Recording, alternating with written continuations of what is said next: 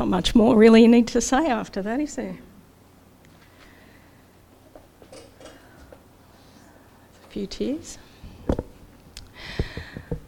Well, our parable today, I'm sure you've all heard of it. Uh, I'd be surprised if any of you hadn't. It ranks alongside the Good Samaritan as one of Jesus' best known and best loved parables. I'm sure many of you would have heard this story uh, from childhood, and we're all very familiar with its agricultural setting of fields and pigs and um, farmers, and we're all kind of comfortable with it because we all know where it's going.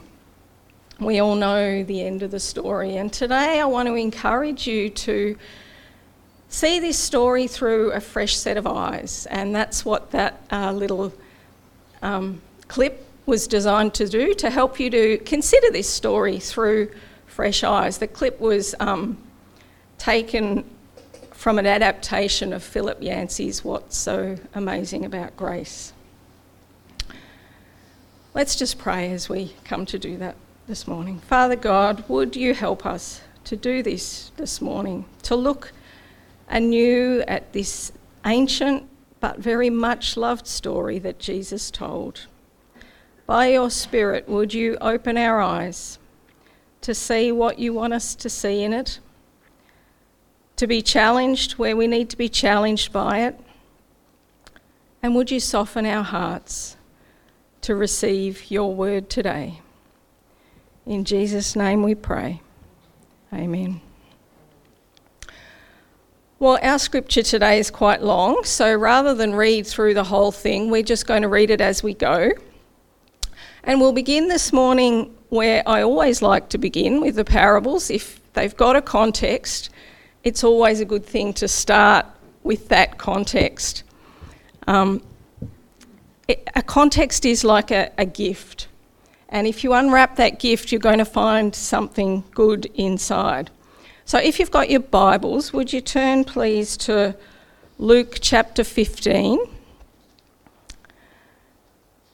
And our actual parable begins from verse 11. But what I want you to do is to just have a look and see if you can spot there what the context of this story is. Now, that's going to be easier for you if you've got a printed copy in front of you that, rather than a digital copy, and it's going to be even easier if your printed copy has the words of Jesus in red.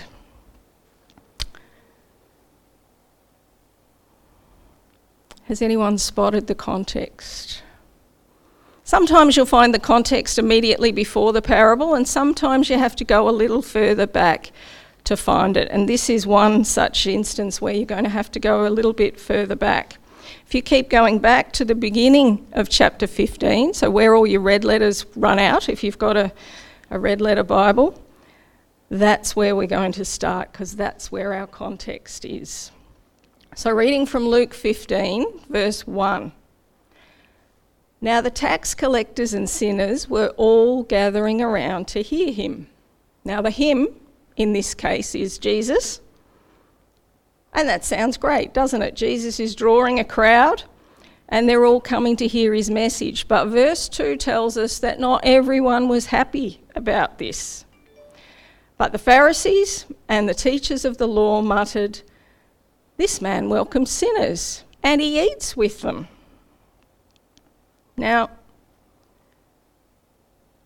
tax collectors, they were Jewish citizens, um, but they were Jewish citizens who were hated by their own people because they took advantage of the Roman occupation of Palestine and they used it for their own financial gain. So they would pay a fee, uh, almost like a franchisee fee, and that would give them the right to collect taxes from a certain area.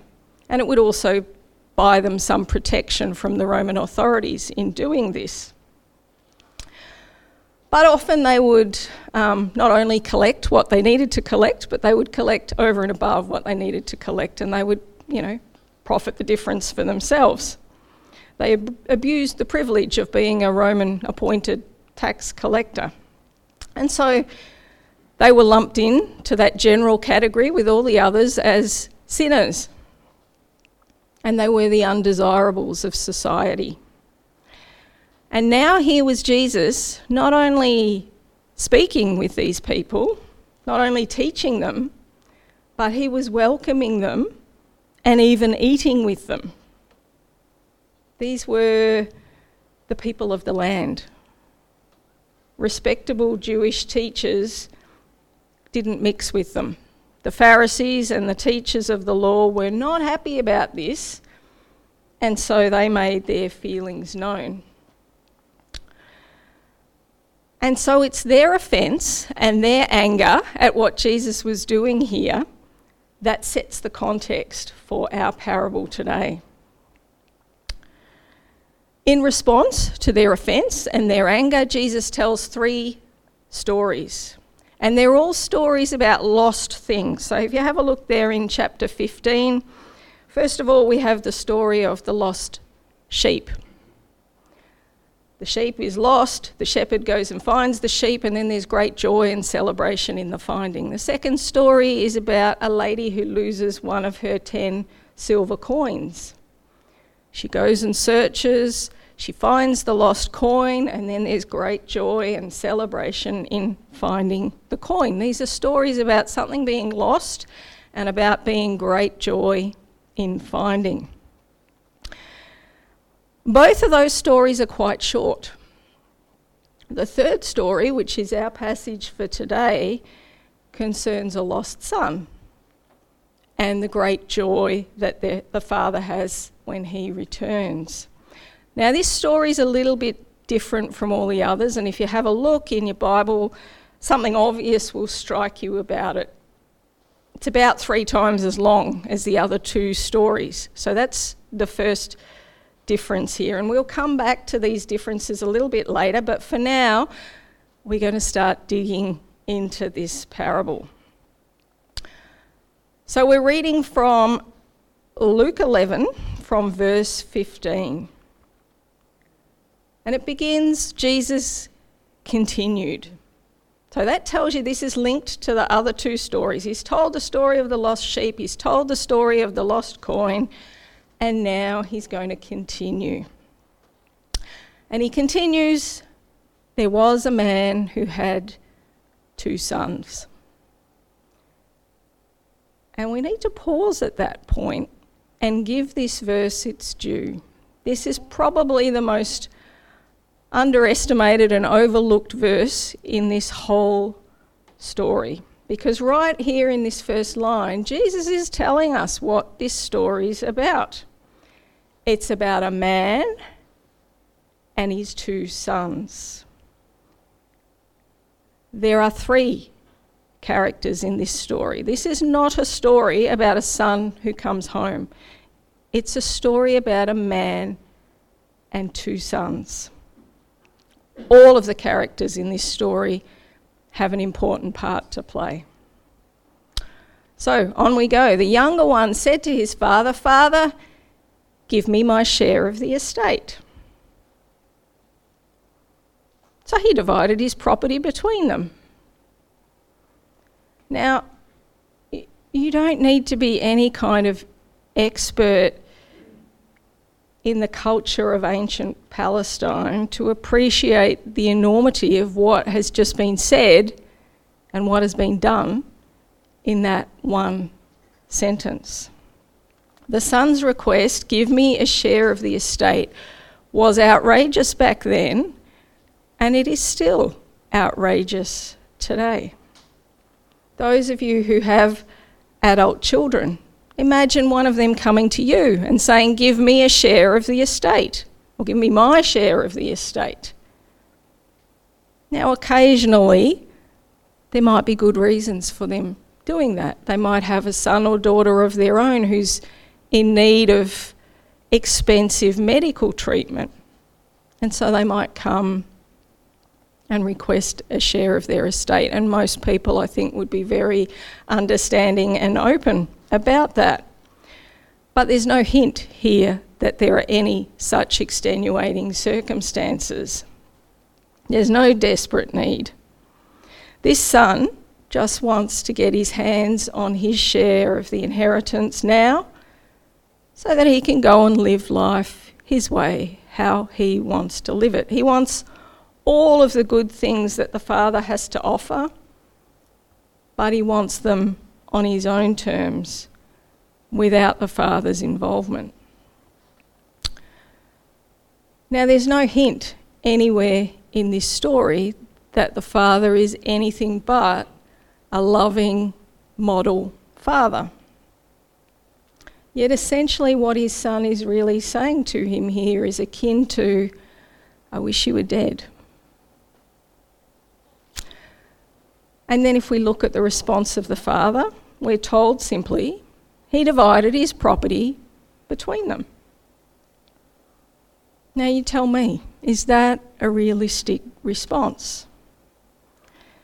Is that what you would do if one of your children came demanding their share of the estate? The demand is made give me a share of the estate, and you simply go about liquidating your assets to facilitate that happening. Of course, you wouldn't do that. No one would do that. And what we've got right here is our first clue in this story that this father is no ordinary father. He's not like most earthly fathers. And we're going to park that one for a little while and we'll, we'll come back to it later. So, having received what he asked for, the son departs. Our scripture says, not long after that, the younger son got together all he had and set off for a distant country. Now, no explainer would have been necessary here for the first hearers of this parable as Jesus told it. They would know exactly what a distant country meant. A distant country meant a Gentile country. And you know what lives in Gentile countries? Gentile people. Unclean Gentile people.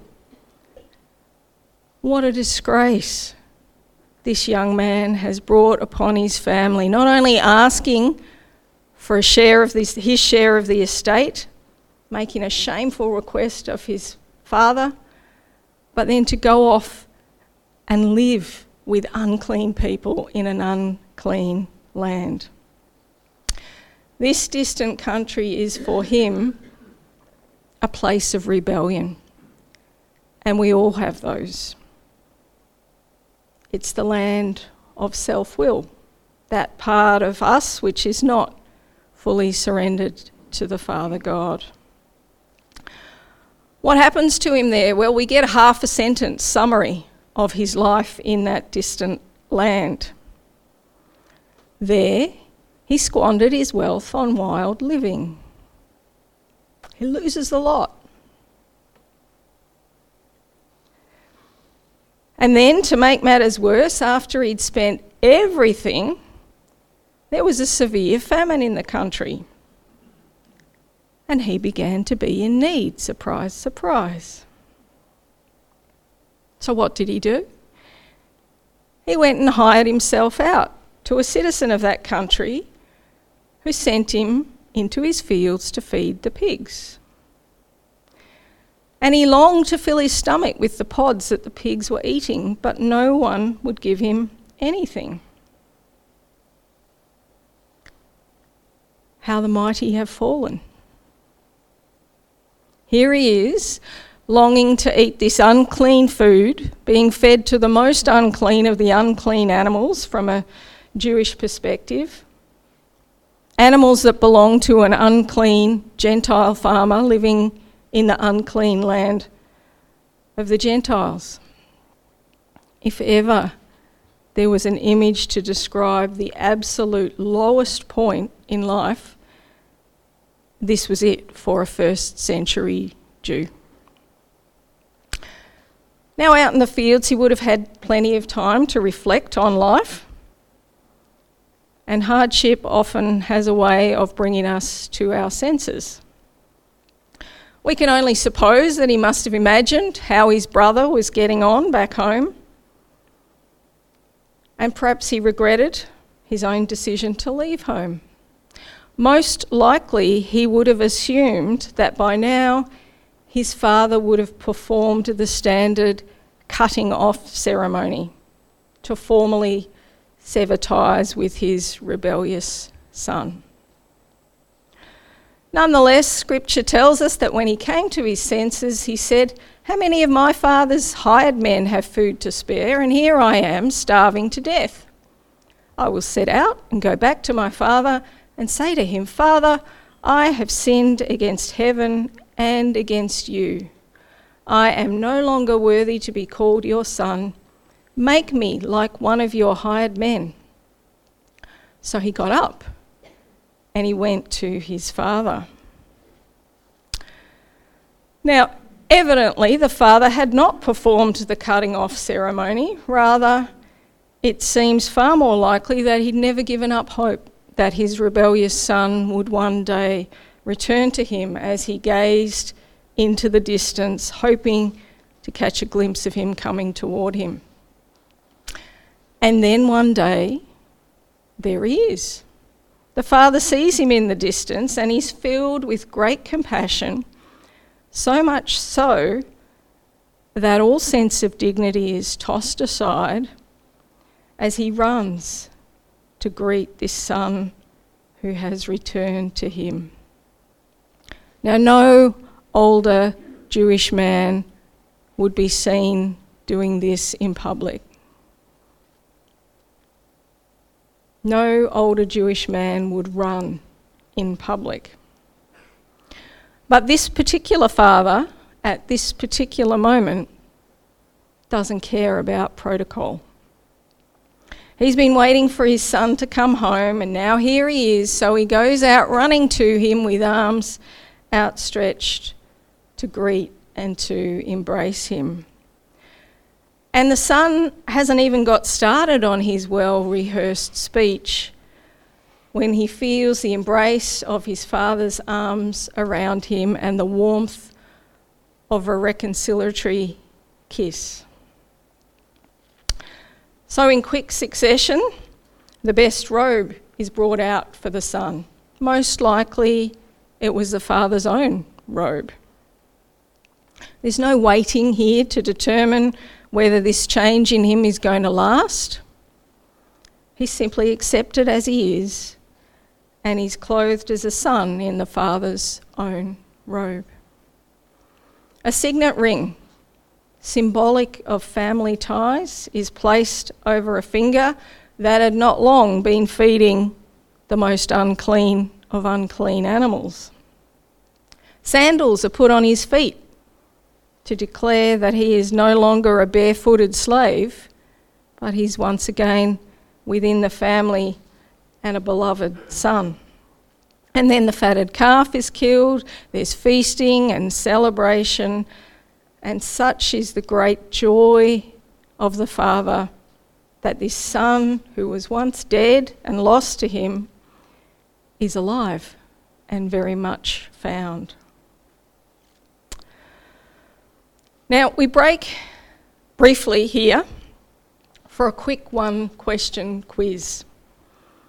This parable is known to most of us as the parable of the prodigal son. Why do you think it's called that? Do you think A, it's called that because the son was so bold as to ask for his share of the estate? Is it called that because the son eventually came to his senses? Is it called that because the son was extravagant with his share of the inheritance?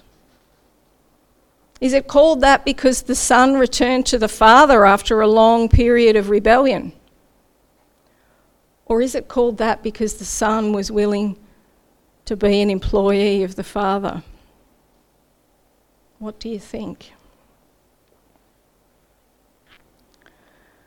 Well, I'll give you a clue. The word prodigal does not describe one who returns home after a period of rebellion. That's how we've come to use the word, that's not what it means. Prodigal actually means reckless or extravagant or lavish or unsparing or generous.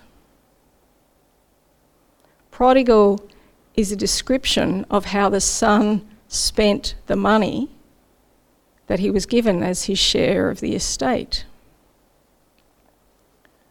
But I think it's a better description of the father. It's a far better description of how the father behaved to his sons. Don't forget Jesus' opening words of this parable. There was a man who had two sons. So, this then is not so much the story of a prodigal son who returned home as it is the story of a prodigal father who was reckless and extravagant and unsparing in his love for two rebellious sons. We often focus so much on the grace directed by the father towards the younger son that we forget that there's a second son in this story, and the second son is important. In fact, he's critical to the story, he's the reason for the story. And this is where context becomes crucial in our understanding of this particular parable. Why was Jesus telling it in the first place? Remember, it was in response to the muttering and complaining of the Pharisees and the teachers of the law about him when they said, This man welcomes sinners and he eats with them. So, in response, Jesus told those three stories about three lost things and the very great joy in finding them. He began the story of the shepherd who leaves the 99 sheep to find and bring back the one lost sheep. When he does, he's so filled with joy that he calls all his friends and his neighbours together to celebrate. Now, the Pharisees and the teachers of the law aren't getting it at this point. So Jesus tells them a second story, this time of a lost coin. And the woman who put all her efforts into finding that one lost coin, and when she found it, she calls her friends and neighbours together to celebrate. Still, the Pharisees and the teachers of the law aren't getting it. So Jesus tells a third story, and that's our story for today. Another story of a lost thing. And this time it's a lost son. But this story is different to the others because, as I said, it's noticeably longer than the other stories. In it, Jesus provides a lot more detail about the thing which was lost, the son. A beloved son. And he also provides a lot more detail about the one celebrating the Father. He's a man. He's a good man, a good father who welcomes home a sinful son and not only eats with him, but he kills the fattened calf to celebrate with him.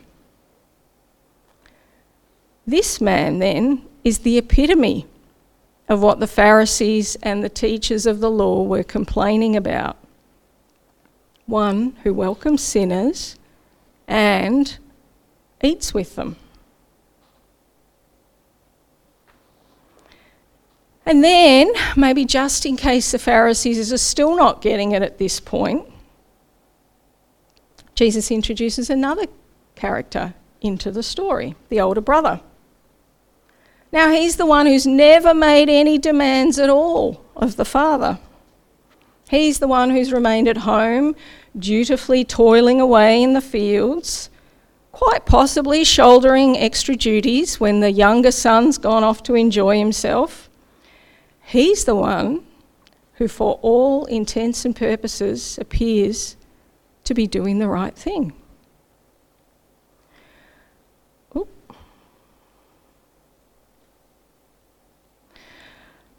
But instead of rejoicing that his brothers come to his senses and returned home, the older brother becomes very angry and he refuses to join in the celebrating. Notice what the father does here. He goes out to the older son and he pleads with him. The older son moans about how he slaved away for the father and about how, in spite of his constant obedience, no lavish party has ever been thrown for him. Notice the liberty that he takes with his words. When the estate was divided at the younger son's request, as the oldest son, this one would have inherited the double portion. Two thirds of the property was his. Younger son might have turned his back on his father, but older son certainly wasn't performing any labour of love here because those fields that he was working, well, they were actually his. They were in trust from the father, but there was no sense of gratitude in his heart for what the father had done for him in his mind, he deserved the love of his father. He'd earned it based on his faithfulness and on his hard work. And that sort of attitude put him just as much in a distant country as what the younger son was. He might never have left the family farm, and as outsiders looking in on him might have seen that he appeared to have been the more faithful and the more loving of the father's sons, but he was just as lost as the other one was. His attitude made him proud and angry and resentful and judgmental. Notice nowhere in this parable, nowhere else, is there any indication that the younger son blew his money on prostitutes. The older son is passing judgment here on his own brother. And he disowns him by the use of the words, This son of yours. Older son was not pleased one little bit with the extravagant grace that his father had lavished on his younger brother and nor was he able to appreciate that same grace in his own life. Such was his self righteousness. Can you see who the older son represents in this story? He's a vital part of this story, and he's a vital part in addressing that context because he represents the Pharisees and the teachers of the law. And as such, older son could just as easily be any of us. My son, says the father, you are always with me, and everything I have is yours. But we had to celebrate and be glad because this brother of yours was dead and is alive. He was lost and is found. You can hear the heart of the Father in what he's just said there. His heart for the lost and his deep desire for the older brother to share that same heart that he has for the lost. This then is the parable that Jesus told to defend his own actions of welcoming sinners and eating with them. It's the story of the prodigal father and his two rebellious sons. Now, we're not told whether the Pharisees and the teachers of the law ever understood this parable, nor are we ever told how the story turns out. Did the younger son stay genuine in his repentance? Did he remain loyal to his father? Did the older son ever join in the celebrations? Or would he, in his own self righteousness, remain in his own distant land? Would he remain separated from the heart of the Father, even though he had never actually left home? It is, I believe, a deliberately ambiguous ending. Because each of us will be able to identify in one way or another with one of the two sons in this story. And all of us must seek to emulate the example of the Father. If there is some area in your life in which you need to repent and return to the Father, then this one here is the image that you need to go away having it burnt into your mind. The Father's arms outstretched in joy, running towards you. Or perhaps that family that we saw in the video clip standing with their welcome home sign at the bus stop. By the way, this is the only place in the entire Bible in which God is pictured running. And where's he running to? He's running towards the repentant sinner who wants to come home. If that's you, then feel his embrace, wear the signet ring with pride, allow yourself to be dressed in his robe of righteousness, and be a slave to sin no more. If you're perhaps more prone to self righteous rants against sinners than you are to welcoming them and eating with them, then, like Jesus did,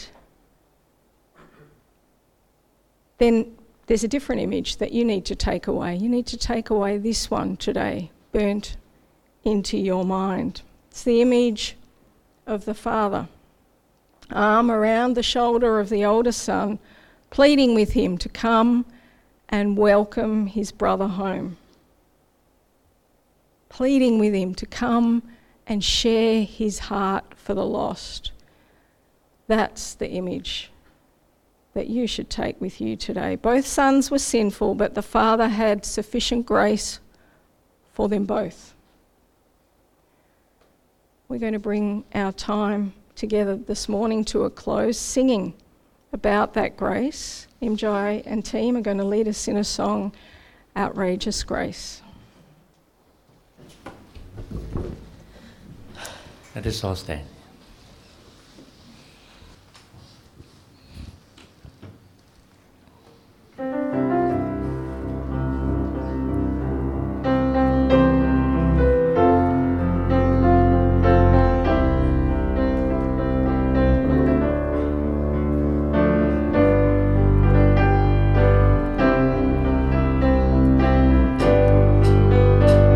There's a lot of pain,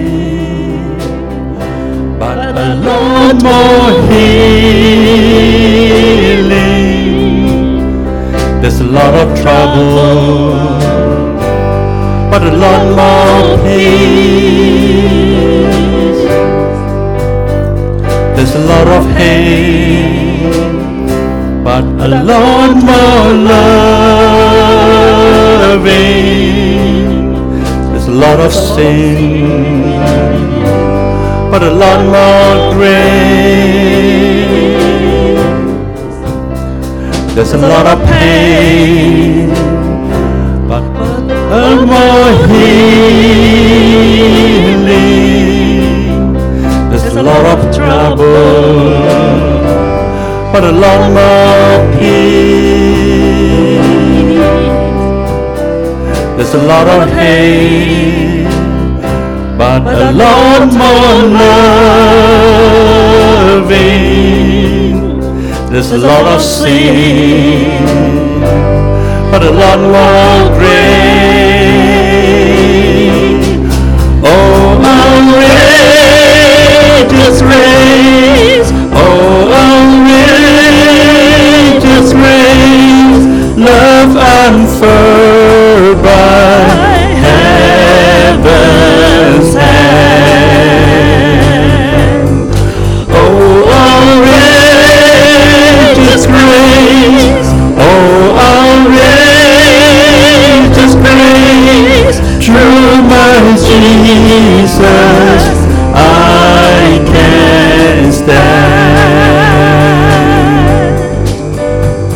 There's a lot of fear, but a lot more freedom. There's a lot of darkness, but a lot more light. There's a lot of cloud, but a lot more vision. There's love of perishing, but a lot more life. Oh, outrageous grace. Oh, outrageous grace. Love unfurled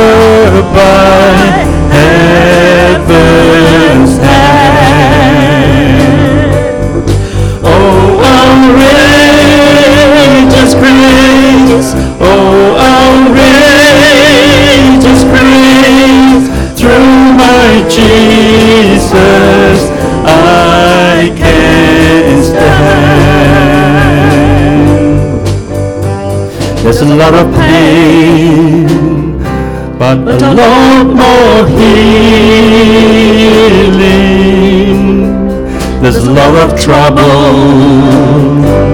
but a lot more peace. There's a lot of hate, but a lot more loving. There's a lot of sin, but a lot more grace. Oh, grace. Oh, outrageous grace. Love unfurled by